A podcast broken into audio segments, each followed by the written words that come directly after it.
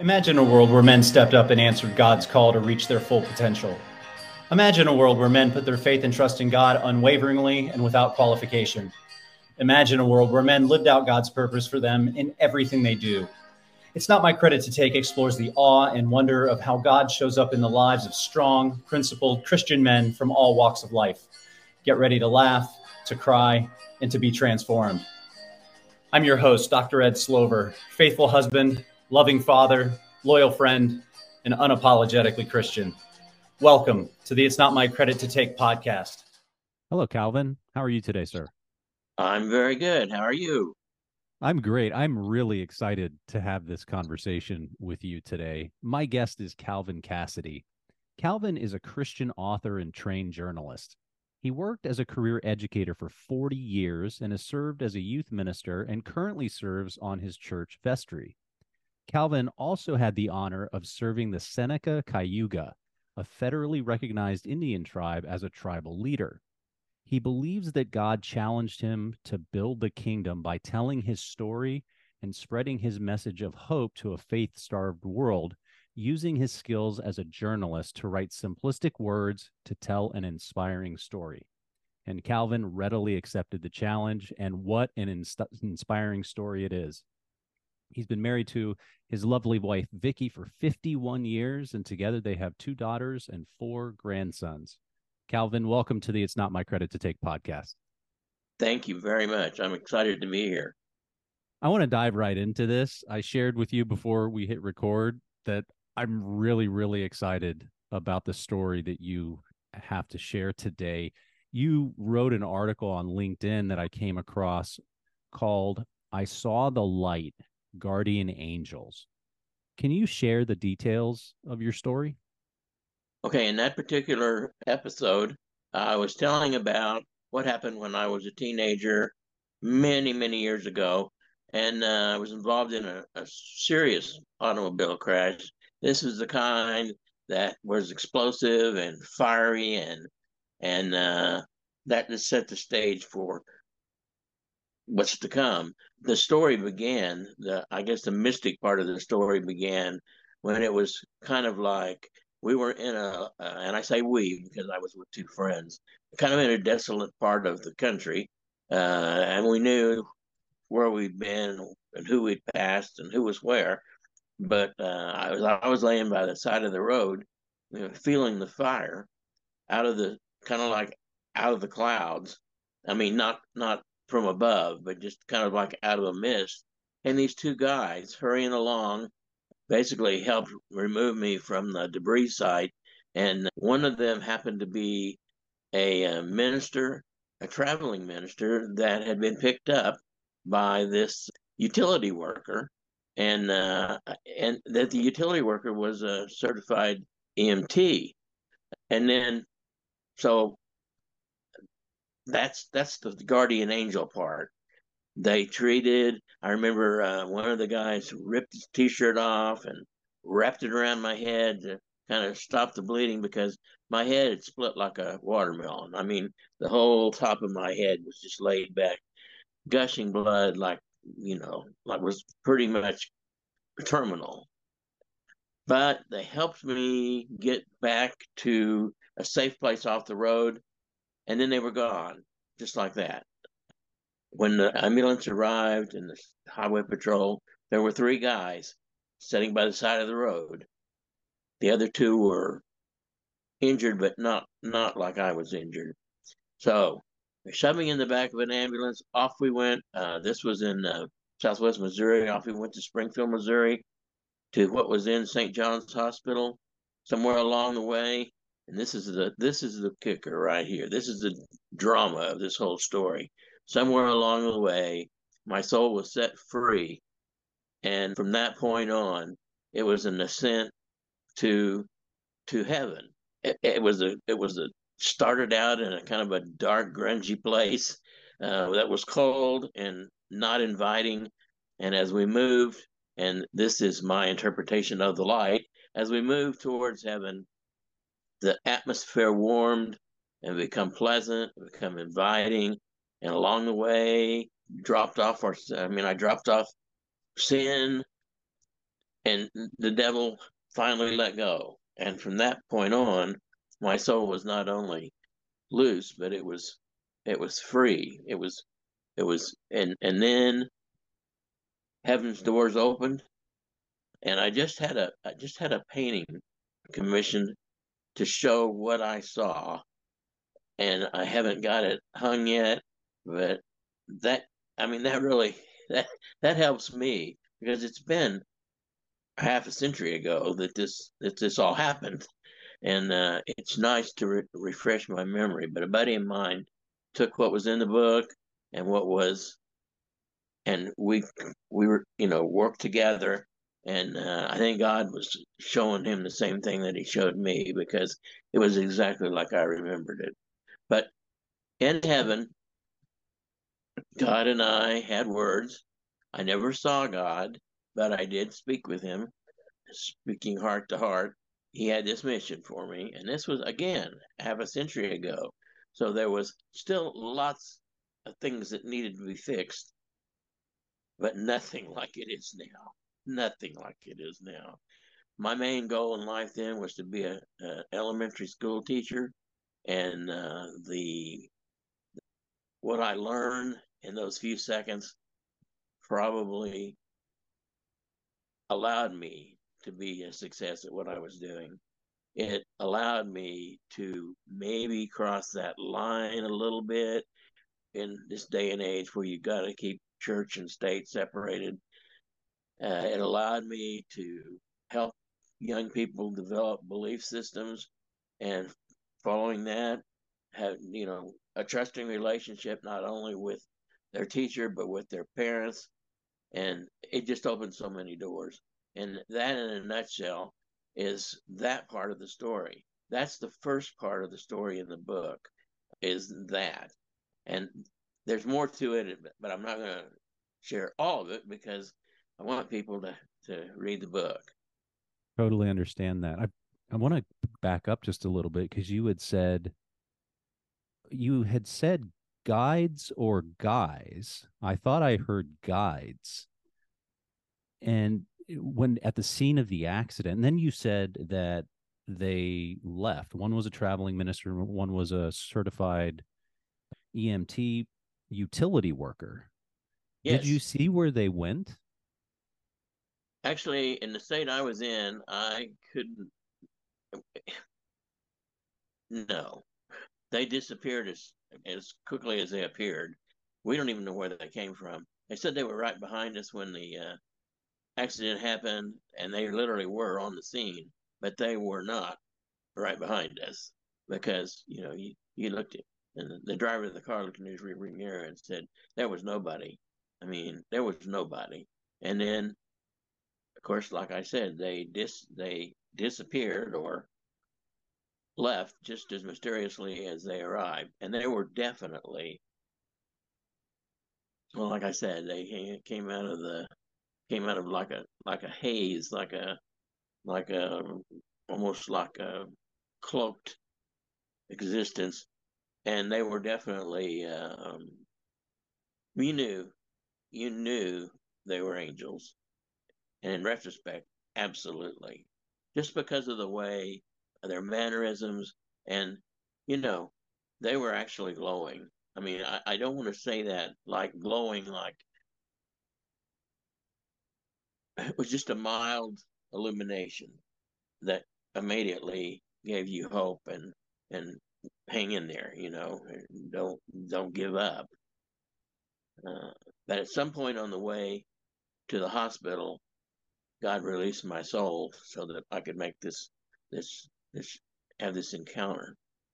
So you described a little bit what the ascension felt like, where it started out in kind of a dim, grungy, cold place, and then as you started ascending, you felt warmth, you felt sin and Satan fall away from you.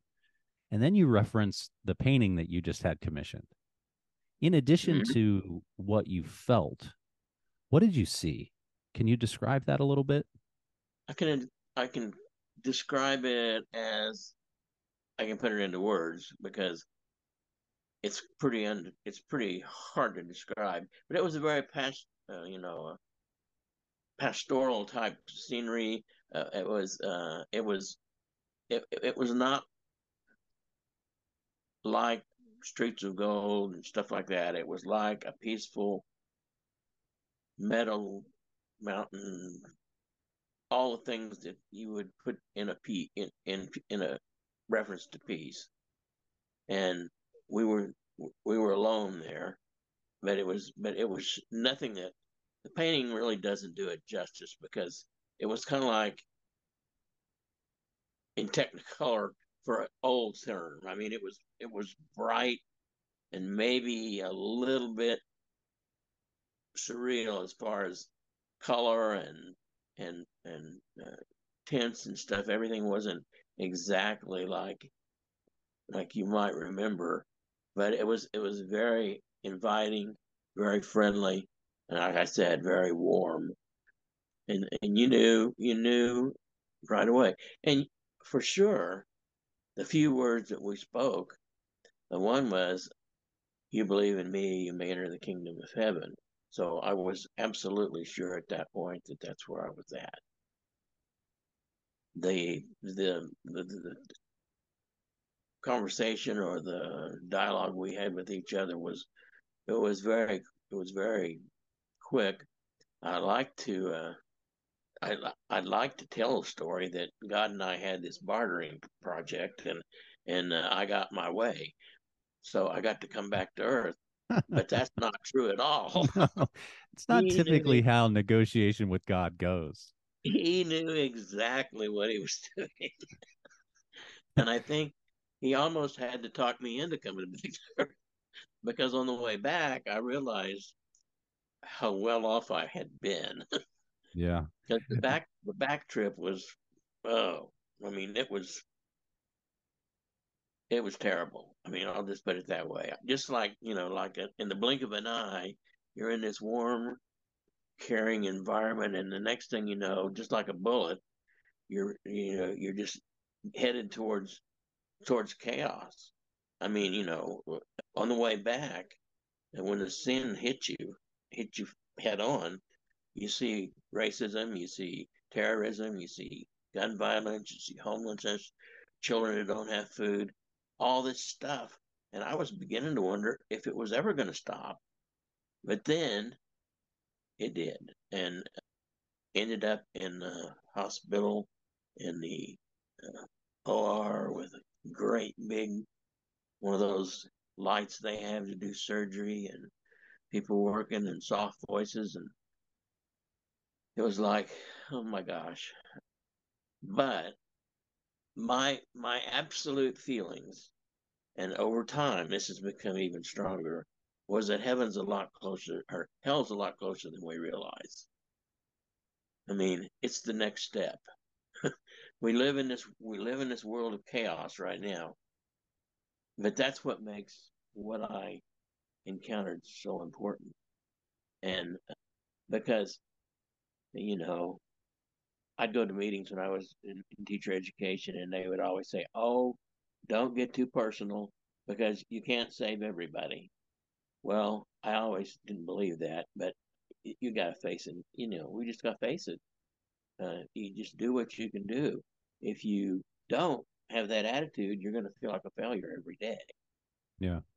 Is it fair to say that when you were in heaven, that was a pain free experience? And then whenever you came back, feeling the sin and then once you re-entered your physical body that that pain returned by a factor of 10 not 100 i mean put a number oh, to it. is that is that a fair assessment? back, but you got to also realize that i was fairly fairly sedated. Gotcha. I, I kind of feel like i was i don't know. I was saved some of the pain just through the experience. In fact, I don't. I mean, I don't really realize experiencing pain again until maybe a couple of days later when I was in the hospital, and I was really, I was really focused. I mean, I was really awake, not totally influenced by drugs, and just, you know, and I there was some there was pain then, uh, but they were really quick to take it away. I felt very fortunate that I was treated in a, uh, a Catholic hospital, uh, any kind of a Christian hospital. I don't. I'm not trying to get into denominations here, but it was such a nice place to re- recover and recount what had happened. I mean, because you could talk to the sisters, you could talk to the priests that came around, and you know the chaplains, and they they really, I mean, they get excited. You know, they get excited with me, and I think that had a lot to do with my healing. I think I healed very quickly once I realized what all had happened, and my wife and I became quite close during that time. We were we weren't even engaged at that time, but she would come to visit me, and that was a uh, an hour an hour's drive from from where we live, and we I mean I knew I don't know if she knew, but I knew that we were going to be married before I left that hospital, and it was a year later that we became engaged. And see, so many things that molded my life happened in, say, six weeks, maybe. The time of the accident, the time of recovery, time I got back home. And before long, I was getting ready to student teach. I didn't have any hair because all my hair had been shaved. Eh, so a lot of a lot of trauma, but when you look back, you see that we're in God's hands that trauma can be somewhat washed away. I had another uh, episode just a few weeks ago where I slipped at church and busted my head open. Funny, we have a, a hallway in our church called the Hall of the Apostles, and we have these beautiful stained glass windows on the side of the hall. And uh, I bit the dust at, at the Apostle John, and I mean, I, I I was the blood; it was all coming back to me. But uh, once again, my wife said, I watched you when they had you in the emergency room, and I watched you when they were stitching you, and I watched you when they wheeled you out to get a CAT scan. And she said, You barely moved a muscle. He says, What? I don't get it. I mean, and I said, Because, I mean, I knew when I hit the hit that wall at the church that God was going to take me and carry me through this. And it also illustrated to the folks at church that God is with all of us. I mean, it wasn't God alone that pulled me off the floor and tried to stop the bleeding and and cut the wheelchair and carted me to my car. It was real people, just like you and you know, just like you and me, doing God's will. And I knew when I hit that wall and I saw that blood that again, I was in God's hands, like we all are every day. But sometimes it takes a jolt to, to remind us of that. I'm a, I'm definitely a believer. If you you can't, yeah, there's you know, no doubt about it. Probably figure that out. There's no doubt about it. And your your account of a near death experience is similar to what other people you know, report, eh, whether they have an encounter or open vision of some kind with Jesus or they they do go to heaven. I'm I'm am curious about the extent of your head injuries from the original accident because you said they were severe.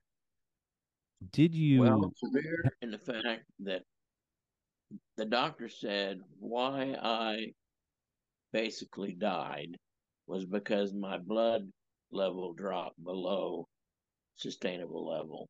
So it wasn't so much a, a severe head injury as far as concussion, brain damage. It was simply a severe injury in that my head was split open from this ear to this ear, and the scalp just laid back.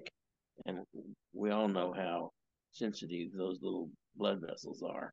Sure. So I can't even imagine how hard they had to work just to keep me breathing.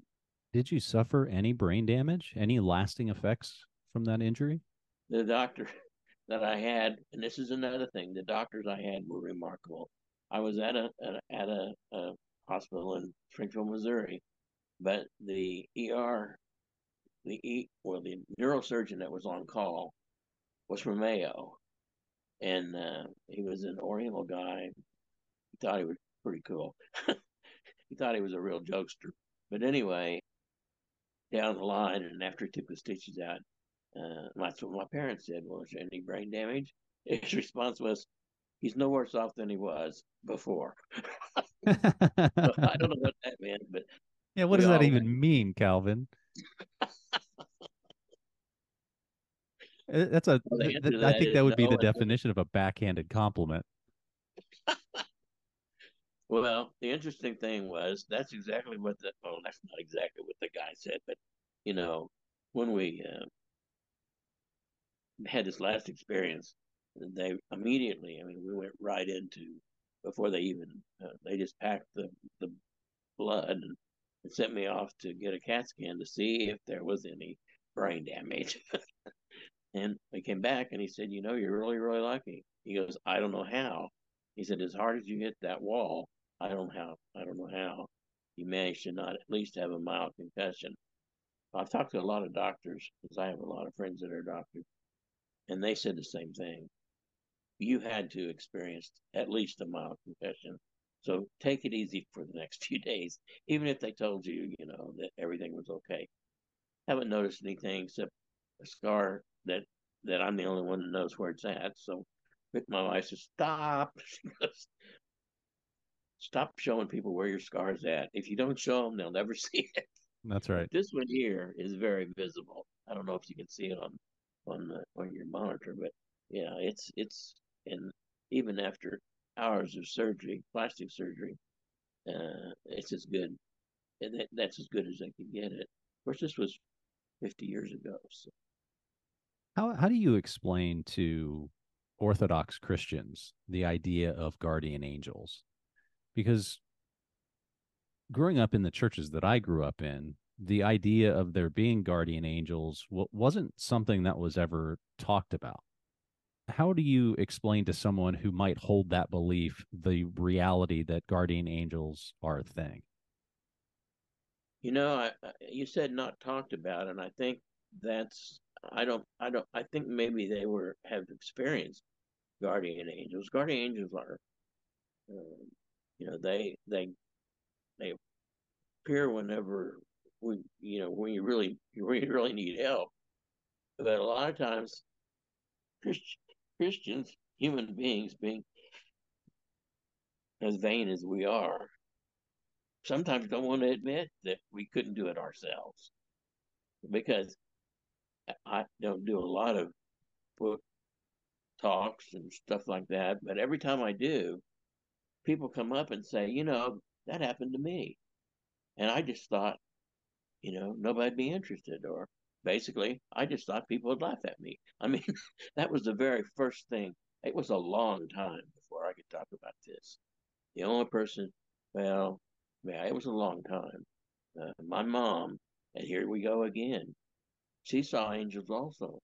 The, the at the moment of my death, or however you want to put it, she was teaching school, and uh, she said two two uh, veiled images approached me and said, "You need to go. That your son needs your help." And she she told me that after, well, we were sharing sharing stories about angels. And so this whole thing had to have been a heavenly a God, what they say on the Hallmark Channel, a God wink from the beginning. I mean, you know, it, it was like we were both relieved that and understood that, you know, we had been chosen, I guess you might say. But people, you know, you talk about things like that. You got to be very, very careful because this is a God thing. This isn't a Calvin thing. And this, this, you know, this wasn't any. And so it's hard to relate these stories without making it about you when I don't want it to be about me. I want it to be an illustration of how, you know, how God is there to help you even in the most dire straits. I mean, if he can do that when you're dying, what could he do for you if you were just, you know, made some bad decisions? And but human pride gets us in a lot of trouble. Yeah, there's no doubt that our ego does a really good job of getting in the way. And when we try to dial it down in favor of connecting to the part of us that which is God, our ego goes into full on self preservation mode. Yep. It, it doesn't like that. No. I'm interested in how this near death experience transformed your worldview. So, for example, you referenced that you were dating your your wife at the time and you became much closer in the year leading up to your engagement and now you've been married 51 years you so using that maybe as as an example how did this experience transformed how you looked at her how you engaged with her how you communicated with her how you loved her that's it right there love is what holds it together again i like the i like the word trust I like the word belief. Uh, we trusted each other. We believed in each other. We loved each other. Uh, and we knew, I mean, I knew the way she talked to me when she came to the hospital. And, and I know today that she's got to be part angel because not only does she treat me and I treat her, but everybody around her. Everybody. I know the other night we had a situation where we were dealing with uh, grandmother and grandfather that had lost their daughter, and they were grandparents. Actually, it was my step grandson's grand, real grand, bi- biological grandparents. And I told my daughter, who is their these boys' stepmom, I said, you know, your your uh, your mother is just an absolute angel. I said she handled that situation remarkably. And I told I told her that. She said, "Well, I tried very hard not to bring up things that might reopen their wound after losing their daughter." But uh, she was just remarkable, and uh, you know, people have told us, you know, you were you were definitely made for each other because you got to remember we got married in the uh, late or early seventies, and uh, I know when we went back, both of us went back to our class reunions I'd say a third of the people are on their second wife already. I mean, you know, that was just the way it was. It, it was just that uh, that era, and uh, people are always, you know, after 25 years, they're going, you know, wow, how many people have been married 25 years, and when you're the only one in the crowd, mean, you thinking, and then you know, and then when when you hit that 50 number, you know, you to look at each other and go, and people say, well, what's your secret? Well, I don't know. I mean, it, we've talked about it here. I guess love, trust, and and belief, uh, belief in each other, and and belief in God. Uh, we both lost both of our parents. You know, we try to be, we try to be good parents. We try to be good grandparents, although that's harder than it sounds. How so? I mean, it's well, when you're a parent, you have control over what you say.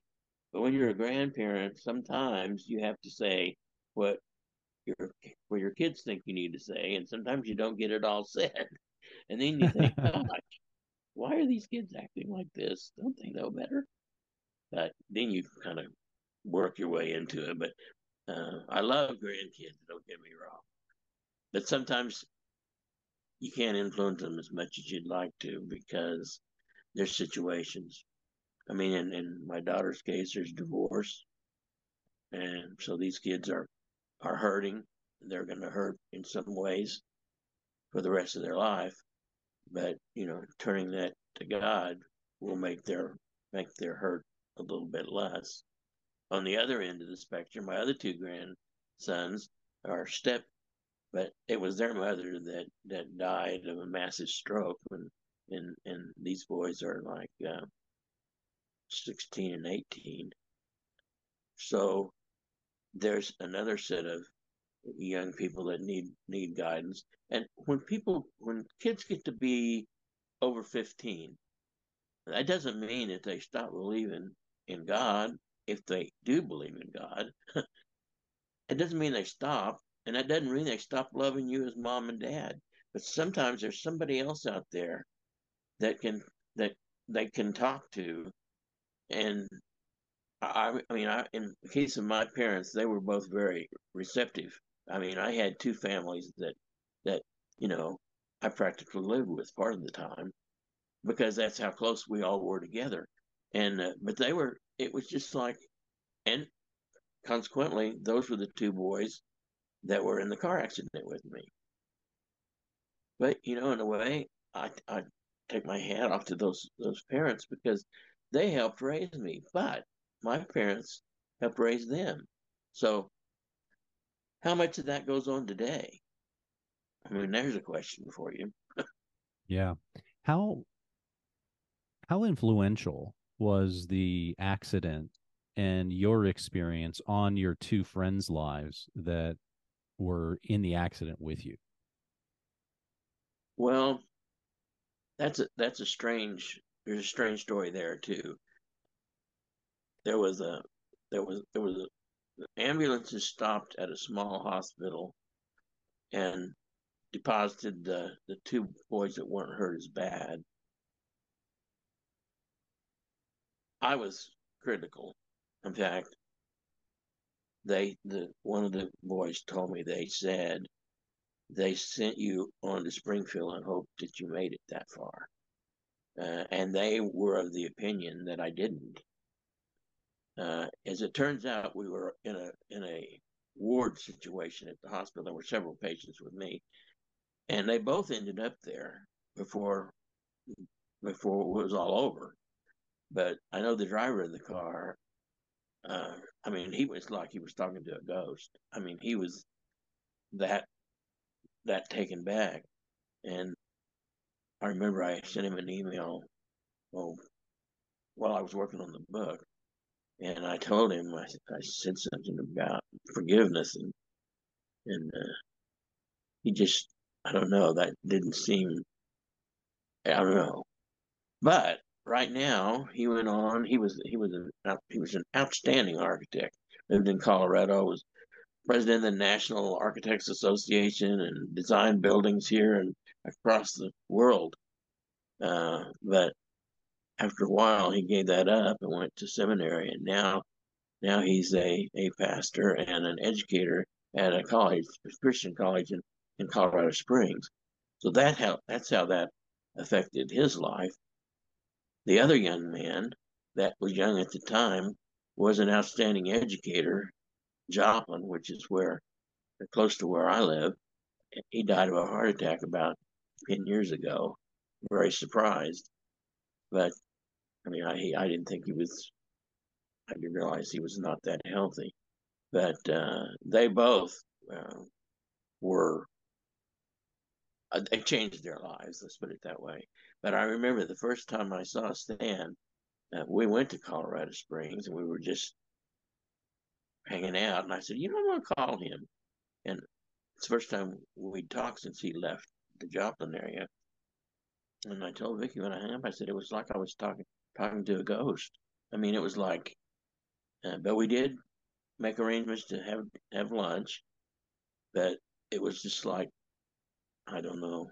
That was another good thing that, that came out of it all. We got to be, we were best friends, and then we were kind of drifted away, and then uh, we got to be best friends again. I guess maybe on a different plane. Yeah. It, it changed. It changed all of us.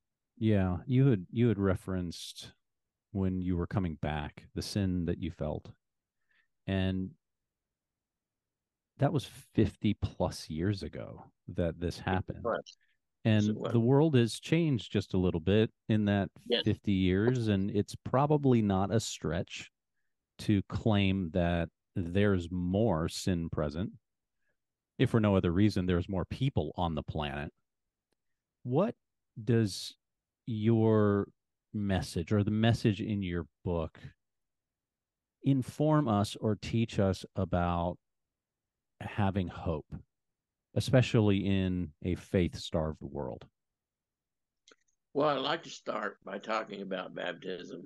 Uh, at least in our church, as part of the baptismal situation, the last thing that the pastor says is he puts a cross on your forehead and says, You are now marked as God's own forever.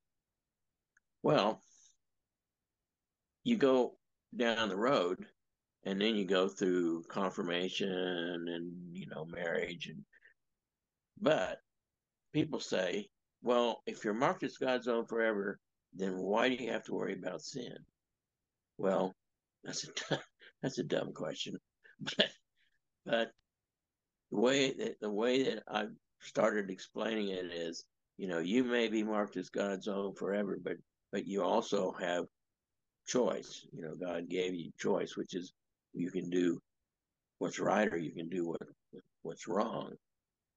But God is in you, and really and truly, the only way that you are going to not be a part of His family is to just completely renounce Him altogether.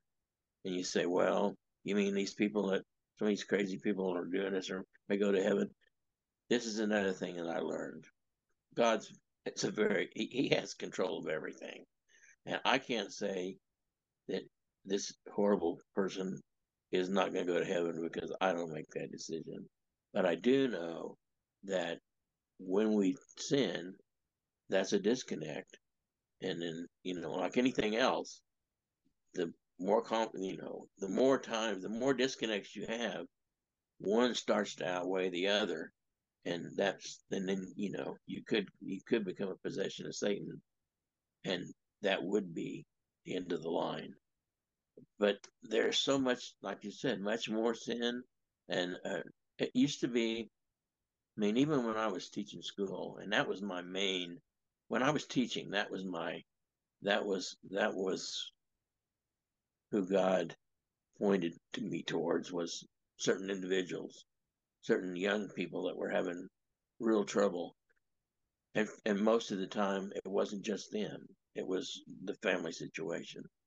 And I like to tell people, and this is the absolute truth, I would sometimes knock on a front door to talk about a child, and I had absolutely no idea what I was going to say when that door opened. I mean, I knew I was there, I knew I needed to be there, but the words that came out of my mouth even shocked me.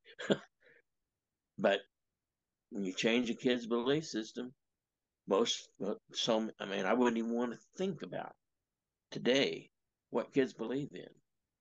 I mean i mean that. You know you, you think well you believe in god and you believe in your parents and you believe in your teachers and you believe in your pastors and you believe in your boss but do i mean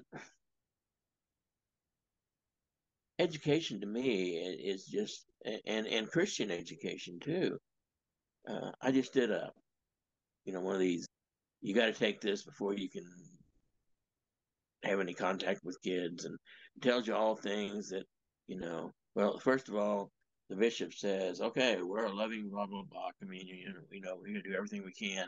And then you take this 15 course thing that tells you that you can't look at them with any kind of, uh, you know, can't give them those secure looks. Whatever you do, don't touch them choose your words very carefully. And I just don't know how, you know, you got to, if you're going to go out and, and help people, you got to do it on God's words and take, you know, and just take a chance. Because I look back and uh, with all all the, uh, and in the book there were, I think there were 15 uh, different scenarios that I, that I uh, reported, but there were, there, you know, there was hundreds. I mean, lots of, you know, and sometimes it wasn't life shaking, life shattering, but it might have just been, you know, why am I not making good grades? Or, you know, why am I get not get along with my parents? And but God put those answers in my mouth. Just before we went on today, I, I prayed that I could could communicate, you know, what's in my heart A few weeks, I get to do a little section in church. They only give me two minutes, so I can't do a lot. I have to choose my words very carefully. But all this I mean, I look back and think, what if it hadn't happened? And I wouldn't even want to think about it. I mean, I just wouldn't, I just, I couldn't, I can't fathom what life would be without what I know now. You answered a question that I was going to ask you. Like, if you had to try to anticipate what your life would have been like not having had this experience, what would you have said? It, hard to know. Hard to know. I, I do have a, a question that popped in as you were describing, eh, going back to your ascension when your soul left your body. You had said sin and Satan both fell away. Are they the same thing? Or well, did one have uh, one type of feeling more intensely than the other? Sin is a an action. It's something, yeah. Sin is an action. Satan is a Satan's always there. I mean, whether you're a sinner or not, Satan's always there. You know, grasping at you and trying to squeeze the worst of you out. So once the sin dropped away, there was no he had nothing to nothing to feed on, I guess you'd say. And since I've I've never really been answered asked that question before, but but uh, I mean sin is what keeps the devil going, and uh, to have it completely removed, then Satan being a, if you want to think of him as a person or or thing, has nothing to hold on to. He's lost his grip. Yeah. One final question for you, Calvin. Okay. You you've had an extraordinary life. 50 plus years ago, you had a near death experience that fundamentally transformed the way in which you saw the world you were an educator for 40 years you've been involved in church ministry you've been a tribal leader you're an, a published author. It's like man what haven't you done? I mean this is incredible and i'm curious if you could leave the audience with one message one thing to hold on to what would that thing be? Okay i think that there's this you know you, you got to believe in god and you've got to teach through that belief. You got to you got to build people's belief system in themselves, in each other, and with God. You got to build a sense of trust, and love is the key element to tie it all together. That's that's the message that I want to leave. I love that. This has been great. I was excited to have this conversation before we started. I was even more interested as you were recounting your your story. So thank you so much for taking time to do this. Before we wrap up, would you mind closing us out in prayer? I certainly would not. Most Heavenly Father, thank you for this time that we've been able to share with each other and with your listeners. I hope that I could share my experience and that it would be helpful and beneficial to those people out there listening. I hope that you understand that uh, we're all in this together. We're all in. It's the only way we can be. Give the listeners and myself and our host confidence to continue in our ministries and let us lead people towards uh, the kingdom of God. I ask all this in Jesus' name. Amen. Amen. Calvin, this was great. Thanks again for your time. I really appreciate it. Oh, uh, it's been great. I mean, I, you know what? I've been as excited about this as you have. And then you know you That's awesome. You sent messages two or three times, and that just built my excitement that much more. there you go. That sounds great. Take care of yourself, Calvin. God bless. Okay. Thank you contact the show at it's not my credit to take.com. We'd love to hear from you. God bless.